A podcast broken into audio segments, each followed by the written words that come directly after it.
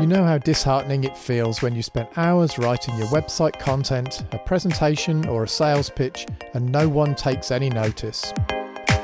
The trouble is that people only show interest in your business when they've got a problem that needs solving.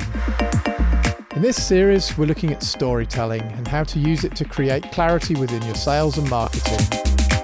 To get your visitors' attention and keep it, you need to be constantly talking about their problem.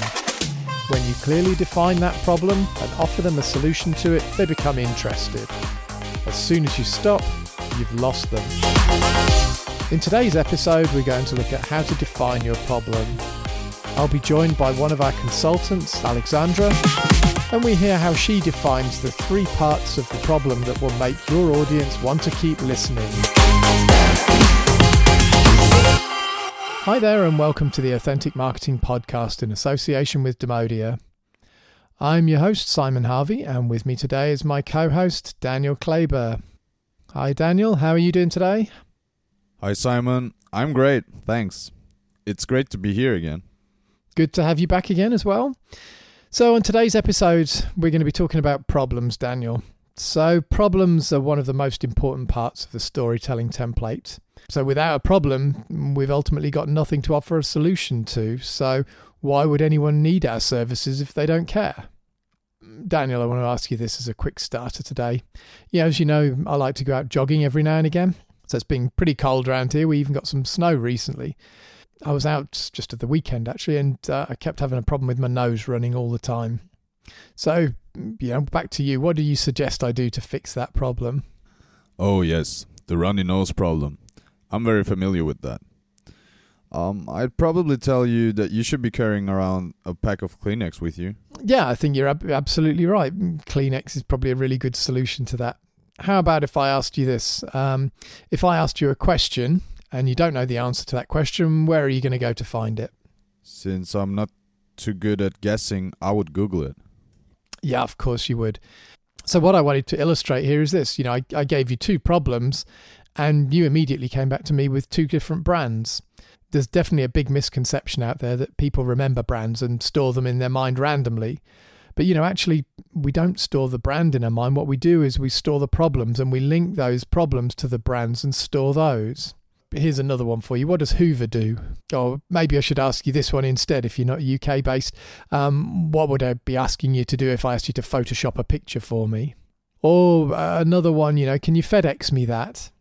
you know, all these have become verbs in our language. You know, they're directly associated as solutions to problems. We often have customers who have great solutions.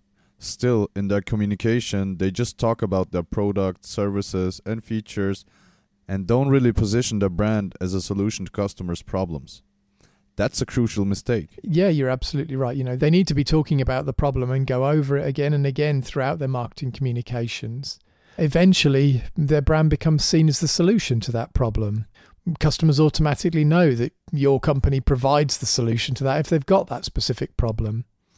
So think about it for a minute. When was the last time you visited a website when you weren't trying to resolve a problem or something like that? Um, maybe social media, but other than that, I usually just visit websites to solve problems or because I need something. I so often come across websites or marketing material that gives a whole list of products and features, but unless I already know that product, it just doesn't capture my interest.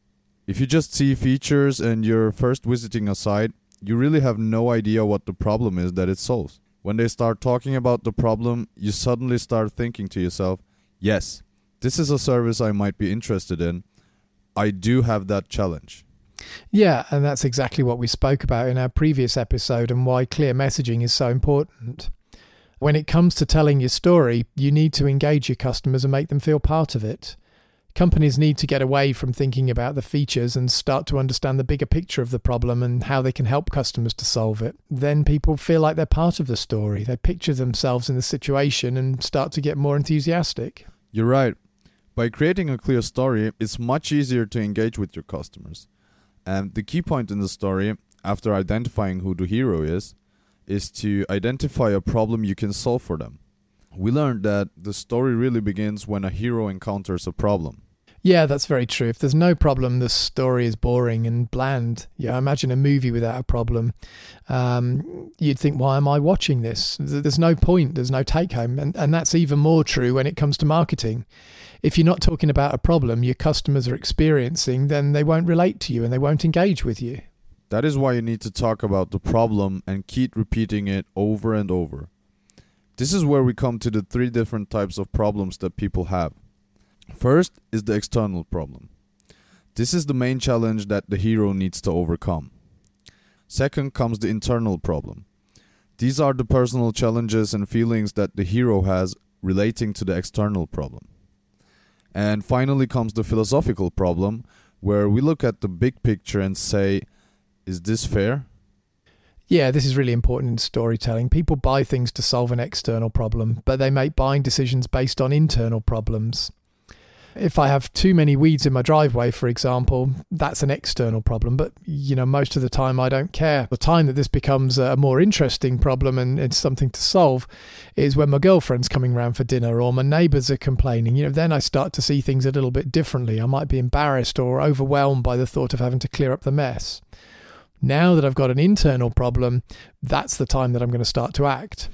Talking about the last part, the philosophical problem customers asking how we as a company will help them overcome this huge main problem so they can enjoy their lives. Why is it wrong that they have to struggle with this problem? The philosophical problem usually begins with it's wrong to or you shouldn't have to. In your example, it would be something like this. You shouldn't have to spend your free time clearing weeds from your driveway.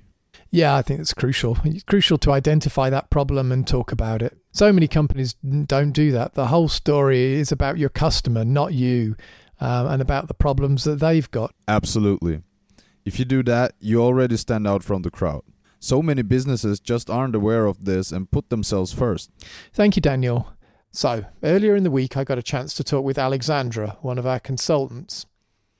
She's been working with story for many years now and shares her thoughts on how the problem works within a story and gives us a few tips as to how to find our problem. So, here's my interview with Alexandra.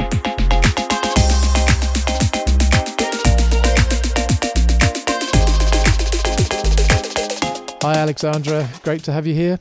Thanks for joining us today. So, maybe you can start by giving our listeners uh, a brief introduction to yourself and tell us a little bit about what you do. My name is Alexandra. I'm from Germany, so please have mercy with my accent. I do storytelling since a very long time. As a teenager, I already wanted to become a writer, but I also wanted to pay my bills, so I went to journalism school.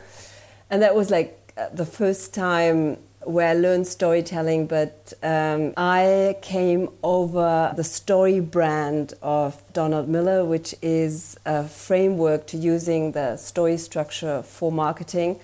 And he had seen something which I haven't seen that the customer needs to be the hero of the story and not the product or the salesperson. Uh, so that was a really eye opener how well story can work for brands when you do that little twist. Now I work for different brands and also personal brands, and it is really developing their story, how to market their story, and how to generate sales with storytelling. Great, thank you very much. So, we've been talking a lot about just problems within stories. So, from your experience, tell us a little bit about how problems fit into stories and why should people care about them in the first place? When you don't have a problem, you don't have a story. I mean, imagine you just tell me you went this morning to the bakery and you bought some buns. Um, this is not a story because there's no tension, there's no problem, there's nothing my brain wants to know more about. But if you say on the way to the bakery this morning a person got shot, then of course there's a story because there's tension, there's a problem. I mean, uh, why did this person got shot on the way to the bakery? Who was that person? And then you, your brain triggers all that kind of questions, and then you have a story. But without tension, and the problem is always a kind of tension, there's no story. But how about this? And we've come across many companies that have got a great list of features in their products and they want to talk about features. They just want to talk about features in there. Can they not use that in that sense? Yeah, but it's like when you talk about facts, and, and our brain is not wired to remember facts, and a feature at the end of the day is a fact. What our brain really is programmed to react on is storytelling. So, for example, humor is, is a great example. Humor always works in, in storytelling because when we laugh, our brain produces endorphins and, and that's what mm-hmm. makes us engage in a story and, and we don't engage in facts we engage in information that creates emotion and, and that's what stories do Speaking of emotion, when you see people that are trying to sell stuff and customers potentially just aren't engaging with them, is there anything that you would tell them uh, or recommend that they do on that side? Yeah, I mean, talking about the problem for a lot of salesperson means really getting out of their comfort zone because sales is all about numbers and figures. So they're really trained from day one to, to look at the figures and the advantages of a product and features and all of that. And suddenly you come in and tell them, uh, oh no, you need to talk about the problem. And that's really stepping out of their comfort zone because talking about the problem of the customer, there you need compassion and empathy. And these mm-hmm. emotions, going back to what happens in our brain when we do storytelling, uh, compassion and uh, empathy releases the hormone oxytocin. And, and that's what makes the customer engage into our story and, and at the end produces conversion. But for salesperson that have a total different training, this is really a big step to go, a big way to so, go. So, how would you define some example problems maybe that people could suggest on their website or use in some of their sales materials anyway? What would some examples of problems potentially be? So, I have worked with a fascinating lady. She's from Morocco, and her mission in, in life is really bringing these beautiful handcrafted tableware from Morocco to the, to the European market. And uh, the problem was that people really liked the stuff because it was beautiful, but they didn't know how to use it. And when mm-hmm. we changed the whole communication about, okay, how to use this tableware, you know, how to set a table, how to decorate your food when, when, when guests are coming. And then sales skyrocketed because we had identified what was the problem the customers had with the product. So the problem in their case was that they just didn't know when they could use this sort of fancy tableware. Is that right? Or yes, where, when, and how. Okay, yeah. I mean, you mentioned earlier these sort of external, internal, and philosophical problems, which is something we talked about earlier on in this episode as well. How would you help your clients to actually differentiate between what is an external problem and what is an internal problem in there? So, the external problems, I always tell them so, what is the first thing that comes in mind? So, the most obvious thing usually is the external problem. So, the um, biggest problem that they've got, basically. Yeah, it seems the biggest problem, but it doesn't need to be the biggest problem. I mean, for example, if you have, um, you want to create an email funnel and you don't know how to start. Mm-hmm. So then you would probably do nothing because you don't know how to start. So the problem is yeah. you need somebody to guide you to tell you, okay, uh, this is how you can start, this is how you can set up your email funnel, this is how you can automate things. And the internal problem could be this blockage that you don't feel capable of setting up your email funnel. Would you say the, the internal problem is more about the, the trigger then, or the thing that's pushing you towards getting the solution to the external problem, or? It's, it's about the, the feeling, the emotion that you have. I can really recommend Damasio's book. The, the German title is I Feel and Therefore I Am. And uh, mm-hmm. he's a neuroscientist and he proved that we act on emotion and we rationalize those emotions. So we would probably say, oh, I don't have time to set up an email funnel.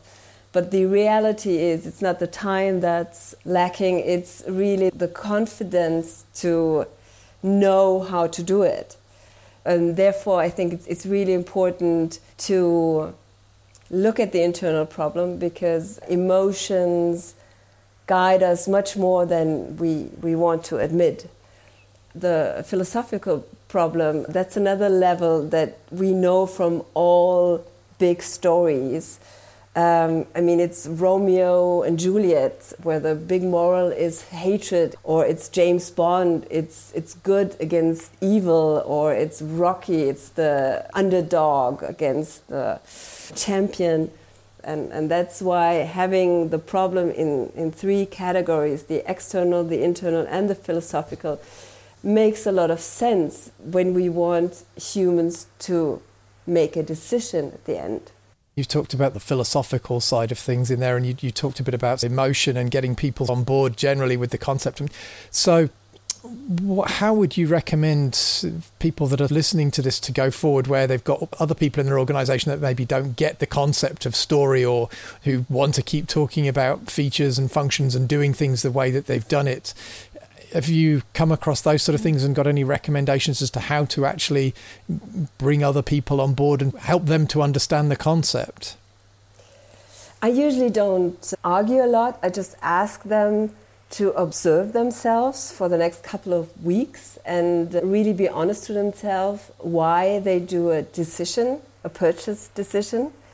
The next time, for example, they buy a product of Apple, they will notice that they don't look at the numbers and at the features. They want the Apple product because it's cool, the design is really unique, and, and they want to think different at the end.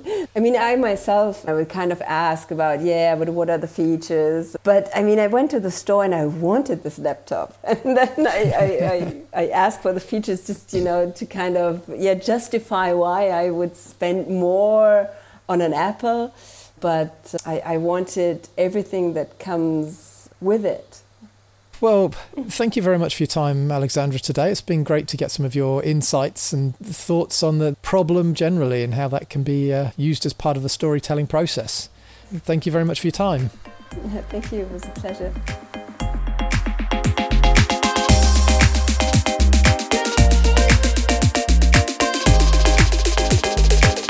That was great. I'm always learning new things when I talk with Alexandra.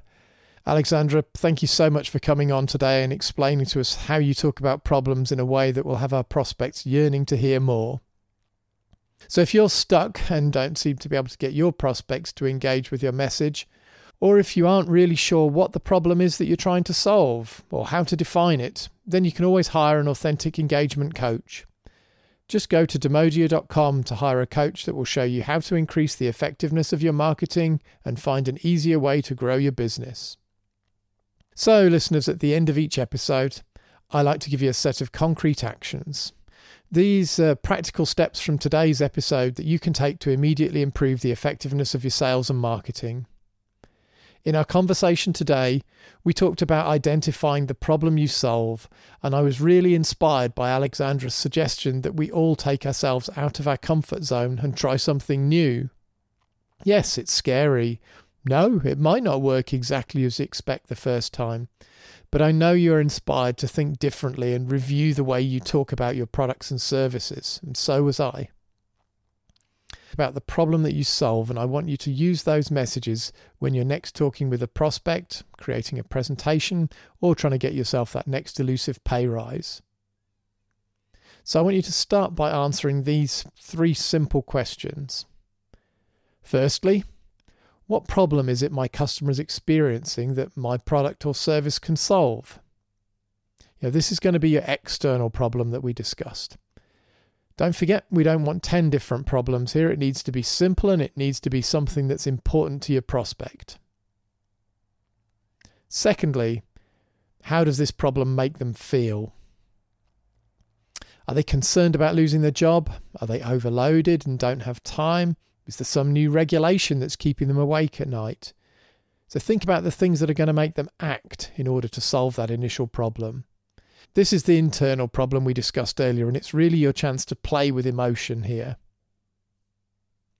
The final question I want you to answer is this Why is the situation just plain wrong? This is that philosophical problem. To give you a quick pointer, try coming up with phrases that use the words you deserve or you ought to.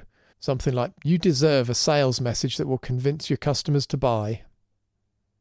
To help you out, you can go to demodia.com slash brandscript and download the brandscript worksheet. So that's demodia.com slash brandscript. In there, you'll find sections for each part of the storytelling framework that we're using in these podcasts. I want you to fill out the problem section in there with your answers and use them in your conversations. Put them in your emails, put them front and foremost on your website, use them in your presentations, use them everywhere so that prospects know what problems you help to solve.